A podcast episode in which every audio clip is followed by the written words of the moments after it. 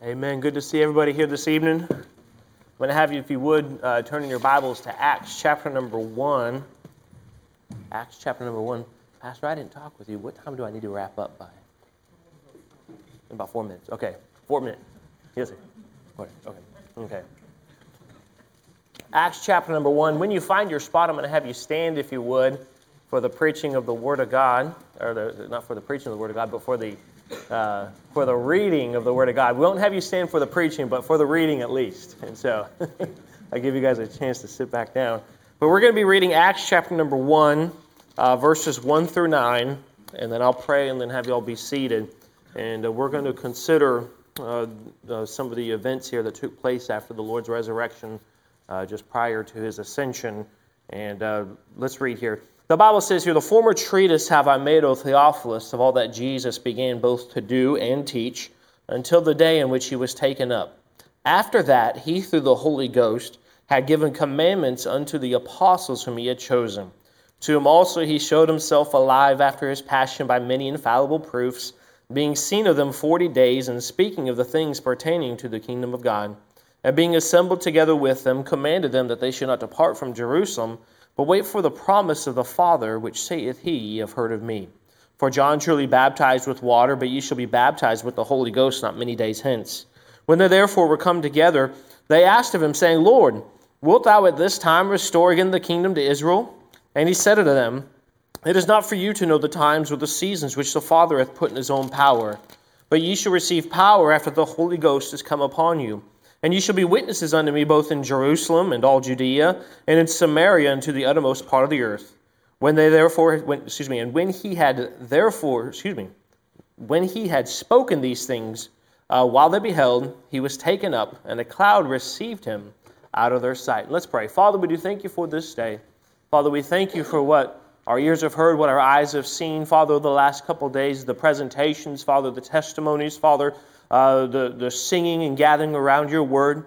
And Father, we think about this evening, Father, as now we uh, uh, bring this conference to a close. Father, we pray that you'd help us uh, to keep our eyes uh, set before us, Father, on, on that which you deem to be important, Father. That is the salvation of this lost and dying world. And Father, help us to keep our eyes and our, our efforts and our focus, Father, on, on maintaining, Father, that which you would have us to do, Father uh, being involved in this great commission. And Father, we just pray tonight that you would speak to our hearts. Father, help us to listen for your spirit, Father, and help us to respond as he speaks now. Bless in this time of preaching, we pray in Jesus' name. Amen. Thank you. You may be seated. Well, here in this passage of Scripture, uh, Luke is writing to this man Theophilus, and he's uh, giving him some of the details of things that took place uh, just after the Lord's resurrection. The Bible says in verse number three there that Jesus showed himself alive by many infallible proofs, being seen of them uh, 40 days. And we know that the Lord Jesus came to this earth. He uh, fulfilled all of the things that were needed to uh, purchase salvation, to appease the Father's wrath, uh, to uh, be able to provide us the gift of eternal life. And He di- came and He died upon that cross and He said, It is finished. And then they placed him in the grave, and then three days later he arose again. And he completed the work of salvation for mankind.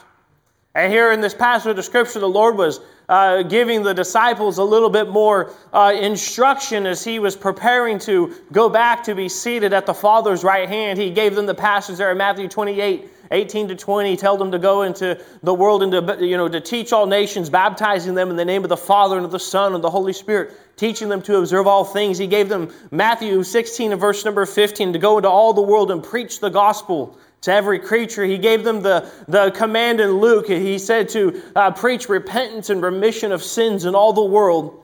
And then John 21, 20, 20 21, uh, he said to, uh, As the Father hath sent me, even so send I you. And the Lord gave the commandment to the disciples. And here in this passage of Scripture, we, uh, we actually come across another one of the Great Commission passages, one that we could potentially all quote together. How many of you all, just by raise of hand, can quote Acts 1 8? If you can quote Acts 1 8, raise your hand. You, you, you, know the passage. Many of us are very familiar with the passage, but you shall receive power. After that, the Holy Ghost has come upon you. And he goes and tells them there'll be witnesses in all the different regions of the world. And uh, here in this passage of Scripture, it's quite interesting. When you look at the events that took place leading up to Acts chapter number 1 and verse number 8, the Lord Jesus is actually, in a sense, is, is reproving or correcting uh, the disciples. He, uh, this, this verse uh, wasn't just another uh, resaying of the commandment. He was actually trying to uh, refocus the disciples back onto what they were supposed to be focused on. And we'll see that as we go through the, the verses of Scripture here. We'll see what takes place. But the Bible talks about how Jesus uh, spoke of things pertaining to the kingdom of God in verse number 3. And then in verse number 4 and 5, we see a very interesting situation taking place here. Look at the scripture here in verse number 4 and 5. And being assembled together with them, commanded them that they should not depart from Jerusalem, but wait for the promise of the Father, which saith he, Ye have heard of me. For John truly baptized uh, with water, but ye shall be baptized with the Holy Ghost not many days hence. The Lord Jesus, in his instruction in those 40 days time period, he gave them a, a very simple command. He says, I want you guys to go to Jerusalem and wait for the promise of the Father. A very simple instruction. He was going to empower them. Over the last three and a half years, the Lord had uh, invested time and effort and energy into these disciples. He was, uh, in a sense, he put all this teaching and instruction into these guys, and these guys were the hope for seeing the, the local church to proceed on and to fulfill this great commission. And here in this passage of Scripture, as Jesus gives them this very simple command, we come to verse number six. And the Bible says, When they therefore were come together, they asked of him, saying, Lord, wilt thou at this time restore again the kingdom to Israel? Now, I don't know how much time elapsed between verse number four and five and then verse number six, but we know it was in, within that 40 day window. It could have been a few hours later, it could have been uh, just a day or two later, or maybe a week or two later. We don't know. But what we do know is that the Lord gave them a very simple command go and wait at Jerusalem for the promise of the Father. And the very next time that the disciples come back together and they meet the Lord Jesus, they ask him this question. They say, Lord, will at this, wilt thou at this time restore again the kingdom to Israel? And, and, and think about this question they're asking. Is there anything wicked or ungodly about the question? What do you think? I think not. There's nothing wicked or ungodly about the question. There's nothing sinfully wrong about the question in any way, shape, or form. But if you do remember that the Lord actually gave the disciples much teaching about the restoration of the kingdom, about the second coming, we have passages in Matthew 24 and 25 and in Mark and in Luke other places that the Lord Jesus gave much teaching about the restoration of the kingdom. And it's very interesting when the, the no, as soon as the, uh, this question comes out of the disciples' mouth, we see that the Lord quickly brings their attention back to what it needed to be focused upon. And the Bible says, in the response to this question, the Bible says, And he said unto them, It is not for you to know the times or the seasons which the Father hath put in his own power and then we get to verse number eight. But ye shall receive power after that the Holy Ghost has come upon you, and ye shall be witnesses unto me both in Jerusalem and in all Judea and in Samaria and to the uttermost part of the earth. Here in this passage of Scripture, the disciples, they were they, they, they came back to Jesus and they asked him this question. Nothing wrong with it. Nothing biblically unsound about asking the question. But remember, they had been given these very simple commands, something that Jesus wanted them to stay focused upon, and that was staying at Jerusalem and waiting for the promise of the Father, that empowerment. You think about this situation here. These men that we're talking about here are grown men. They were given a very simple instruction. How, and I'm going to ask this question How many of y'all at some point in your life had children? How many of y'all had children? Raise your hand if you had children. How many of you have children currently, maybe you know the, toddler age and things like that? Now, listen, we're, this is a very interesting situation that we have taking place here. Now, I have children. My children right now are uh, two and four. They're, they're quite young, and you know the attention span of a, of a child. And, uh, and those of you who don't have children yet, one day you'll uh, understand what you've put your parents through. Uh, but my children, uh, for instance, my son, he's two right now. And uh, I will say to him, son, you know, let's say, for instance, there's a little toy on the floor and there's a box right over here. I'll say, son, I need you to pick up this toy and I want you to put it in this box right here. Very, is that a simple instruction? Did you guys agree? A very simple instruction. And so I'll say to my son, Son, what did I tell you to do? And the response to that very simple command has nothing to do with what I just said. How many of you guys have experienced this with your children? Who's experienced this? Okay, y'all, everybody else had perfect children. I need to talk to y'all after the service and find out what you did. But you see the child, the child, they that you can give them a very simple instruction and, and ask to make sure they understood, and they come back with something that has nothing to do with what you just said. And it, it, this passage of scripture kind of reminds me of my children in a sense because Jesus gave these disciples a very simple instruction. They, he said, Go and wait at Jerusalem for the promise of the Father. And immediately, the next time they're together, they're off on some other agenda, some other thing that has nothing to do with what Jesus said to do. And then Jesus, of course, quickly had to come and re remind them. I think about this situation taking place. These are grown men, they're not, they're not children we're talking about.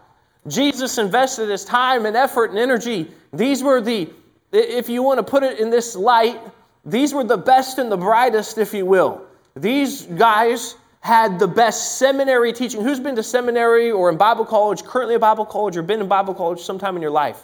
Okay, these guys got to sit under the greatest instructor there ever was.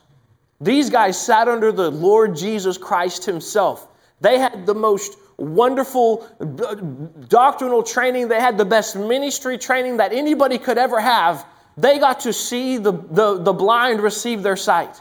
They got to see the lame walk again. They got to see the dead raised. They got to see the dumb speak. They got to see the demonic spirits cast out of people. And then God even, He even let them have the power to do it as well. And He sent them out and they got to come back and rejoice about how that God had allowed them to do the very same thing. They got to see the 5,000 fed. They got to watch as Jesus had the five loaves and the two fishes. And as he broke it, it just kept coming and coming. And they watched and they got to hand out all that food to all those people. They got to see the risen Christ. They got to walk with him. Peter got to walk on the water to the Lord Jesus. These are the, the people that Jesus invested his time, effort, and energy in. And he gave them a very simple command and said, Wait at Jerusalem for the promise of the Father. And then the next, in the very next moment that they're together, they're off on some different thing. If from my human perspective, I would be, if I was Jesus, I'd be like, oh man, what did I do?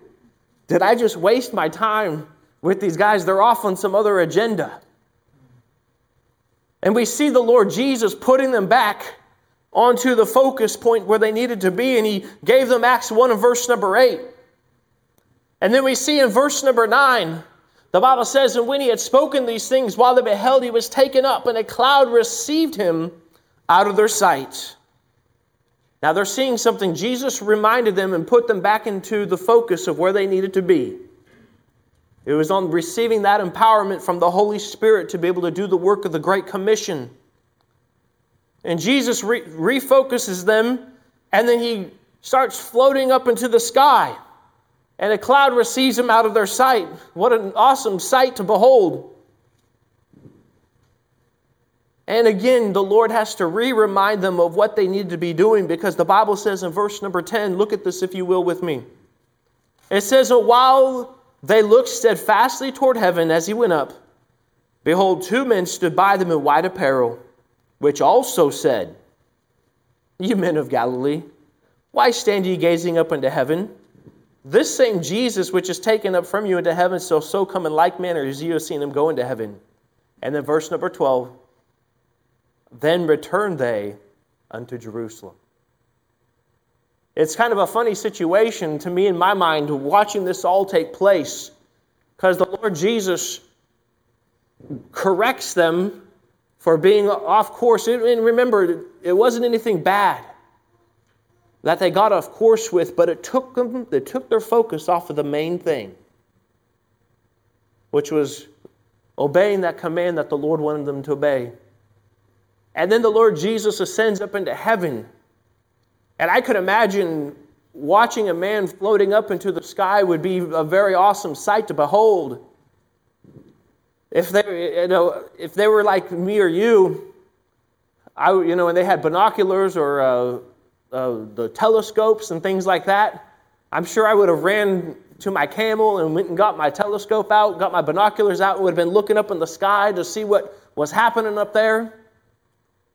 But just as they're sitting there staring up into the sky, and the Lord, just as, as soon as He gets done correcting them and trying to refocus them, He had to send also two angels to go back and re remind them, because now they're staring into the sky. Hey, listen, this same Jesus shall so come in like manner as ye have seen him go into heaven. And the Bible says, Then they returned unto Jerusalem. What an interesting situation to see as this unfolds here. You think about the command that they were given go and wait at Jerusalem for the promise of the Father. This is kind of a, a little bit of a side note to consider But think about this for a moment. Just a few days prior to this taking place, there was one disciple that wasn't where he was supposed to be. Do you remember the, the disciple we call him Doubting Thomas? Remember, he was supposed to be assembled in the upper room with the other disciples and the other believers. And when the Lord Jesus came and appeared unto him after the resurrection, he was absent from the room. And all the other disciples said, Hey, the Lord is risen. We have held him. We have, we have handled him. And Thomas says, I don't believe you. Unless I put my fingers in his hands in the holes of his side, I won't believe that he's alive. And we saw how his absence of being where he was supposed to be at the time he was supposed to be somewhere had made a big difference in his life for the negative way. You think about this, this is just, this is just supposing for a moment. But what if on the day of Pentecost, Peter says, I go a fishing that day? Instead of obeying the promise of the, what he was told to do, he was told to go away to Jerusalem. The day of Pentecost probably may have turned out much differently if Peter wouldn't have been where he was supposed to be on that day. And it behooves us to be where we're supposed to be when God wants us to be there and be obedient to the commandment of the Lord. So, this is the thing that we find ourselves in the situation. We have the very men who walked and talked with the Lord Jesus, who were trained by Him and who had been in, in, in given this great commission. The men that held his that held him and handled him and walked with him and heard him speak and, and watched him do all these miracles. These men, even with all that they had seen, all that they had done, had the potential of getting sidetracked from their main objective, their main focus, which was this great commission. And, and think about this for a moment. They saw all of these things. We haven't seen the risen Christ. We haven't seen the dead raised. We haven't seen the lame walk. We haven't seen any of these things. And these men that got to stand there with the Lord Jesus Christ, they had the potential of getting sidetracked from the main thing being the Great Commission and if the very men that got to walk with the Lord Jesus, if they had the potential of getting sidetracked, and in their case, not with something that wasn't even a bad thing, if they had the potential of getting sidetracked, how much more can we who haven't handled and seen the Lord Jesus in the same fashion that they did, how much easier would it be for us to be sidetracked with other things? that keep us from fulfilling this great commission. Sometimes, you know, in, in our lives, we may get sidetracked from the Great Commission by something that's good. In the, in the case of the disciples here, Jesus quickly brought them back. But sometimes there's other things that keep us. There's weights and sins that so easily beset us and they keep us. Anything, whether it be a good thing or a bad thing, if it keeps us from being focused on this great commission, if it moves our eyesight away from the of seeing people saved and baptized and discipled, anything that takes our focus off of that is not right.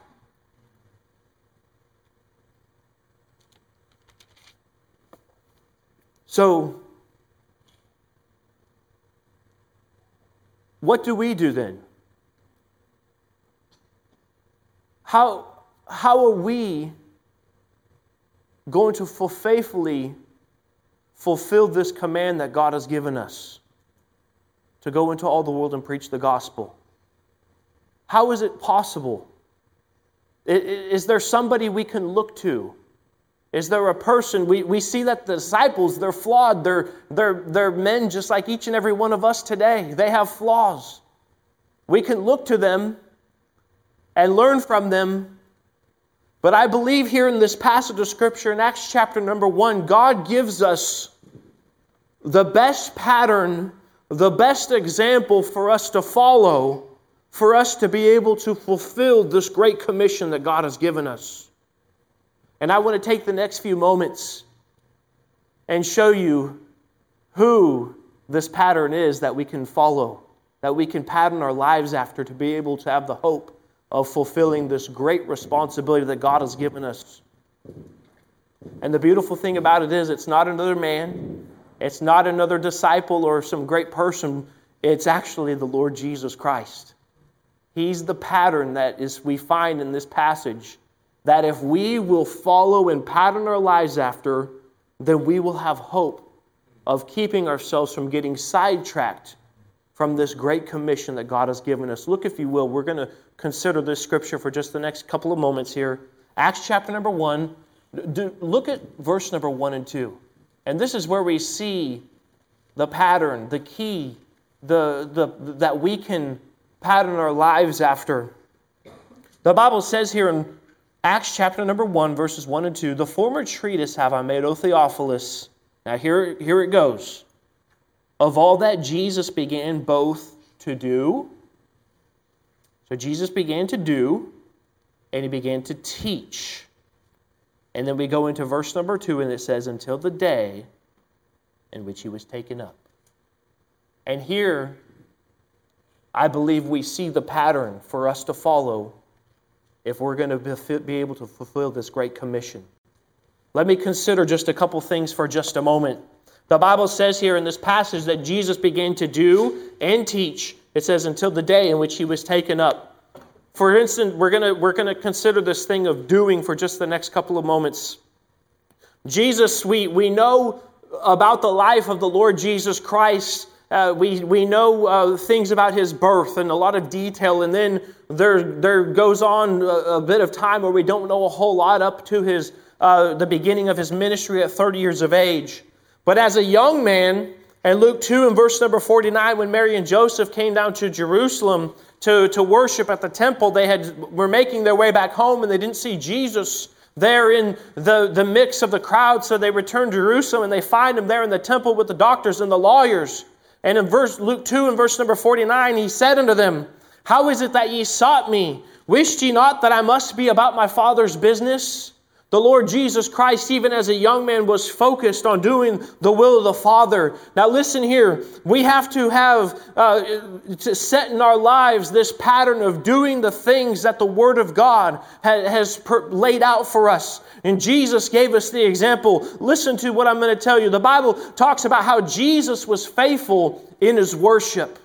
The Lord Jesus Christ, many times in Scripture, we, uh, going through the Gospels, we see Jesus going into the synagogue on the, on the day of worship. We see him going into the temple. We see him worshiping and being faithful to the house of worship that they had there at that time. If we have any hope in fulfilling this great commission, we have to follow the example and the pattern of our Lord Jesus Christ. He was faithful in his worship, in his corporate worship, and in his personal worship. If we're going to fulfill this commission, we're going to have to follow the example of our Lord and Savior Jesus Christ. We must be faithful in our worship. He was faithful in his prayer. Mark 1 and verse 3, he would go out a great while before day and he would spend time in prayer with the Father. If we're going to fulfill this commission that God has given us, we must be faithful in our prayer as well. He was filled with the Spirit. Luke 4 and verse 1, he resisted temptation. He was always doing those things that pleased the Father in John 8 and verse 2. And he was always working the works of him that sent him in John 9 and verse number 4. The Bible says that Jesus began to do. There are many things laid out in Scripture that we as believers ought to be doing. The Bible says that it is better to be a, a doer of the word than a hearer only. And Jesus set out a pattern here for us to follow. If we're going to fulfill this great commission that God has given us, we must be doing the Word of God and the will of God in our lives. And the Lord Jesus gave the example. I ask you this evening are you faithfully doing those things that you know to be doing that are found in the Word of God? Given in the life and the example of the Lord Jesus Christ. If not, I encourage you today to determine to start doing those things you know you ought to be doing. Be faithful in your worship. Be faithful to the house of God. Be faithful in your personal walk with God. Be faithful in your prayer. Be faithful in walking in the Spirit, resisting temptation, doing the will of God in your life on a daily basis. Not only did Jesus begin to do the Bible says that he also began to teach.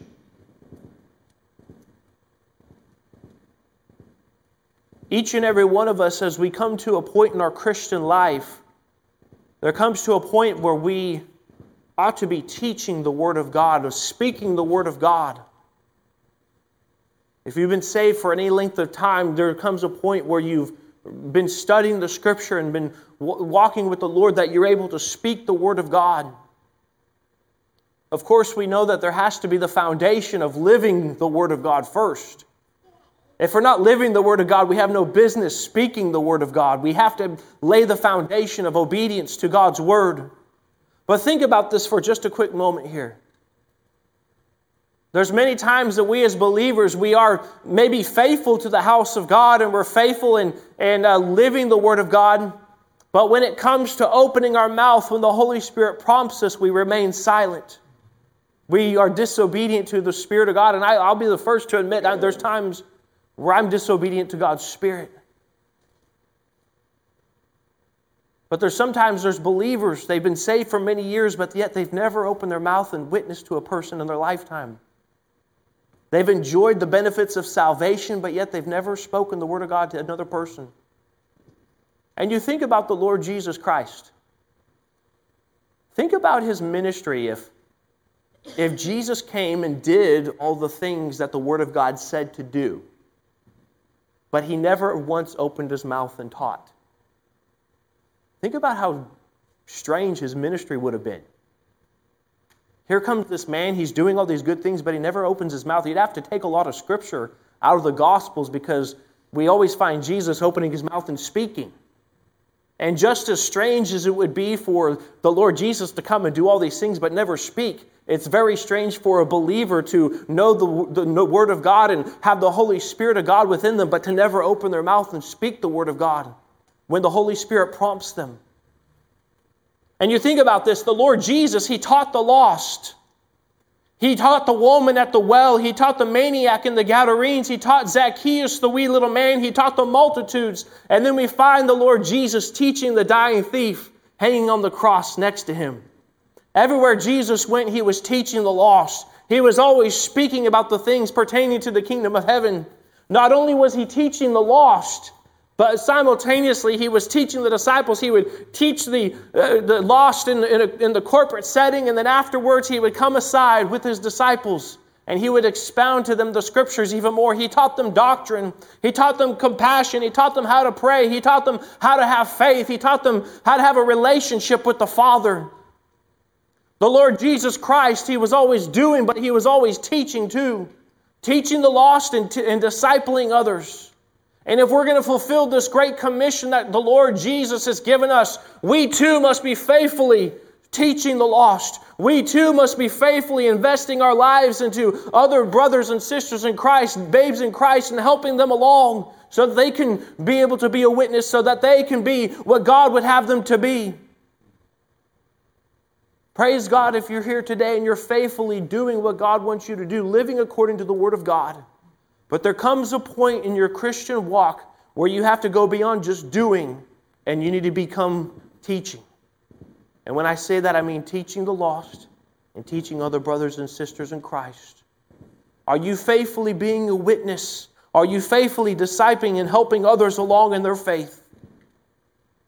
If we have any hope of fulfilling this great commission, we must be doing and we must be teaching.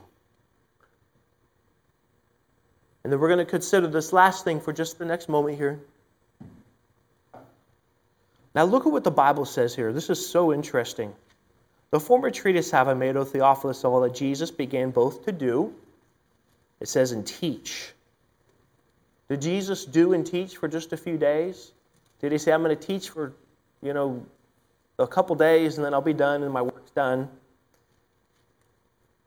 He says, I'm going to, I'm going to do and teach until I get tired.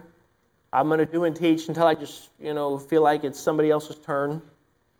The Bible says he began to teach, began to do, and he began to teach, it says, until the day in which he was taken up. And this is the longevity of it. How are we going to fulfill this great commission that God has given us? How are we going to faithfully uh, do it to the end? Well, we're going to do it by following the example of the Lord Jesus Christ. The Bible says that the Lord Jesus Christ was faithful in doing and teaching, and the Bible says until the day that God took him home. And think about this for a minute. The, G- the Lord Jesus Christ was hanging there on the cross in pain and in agony. Probably more pain and suffering, more agony than anybody that we could ever imagine.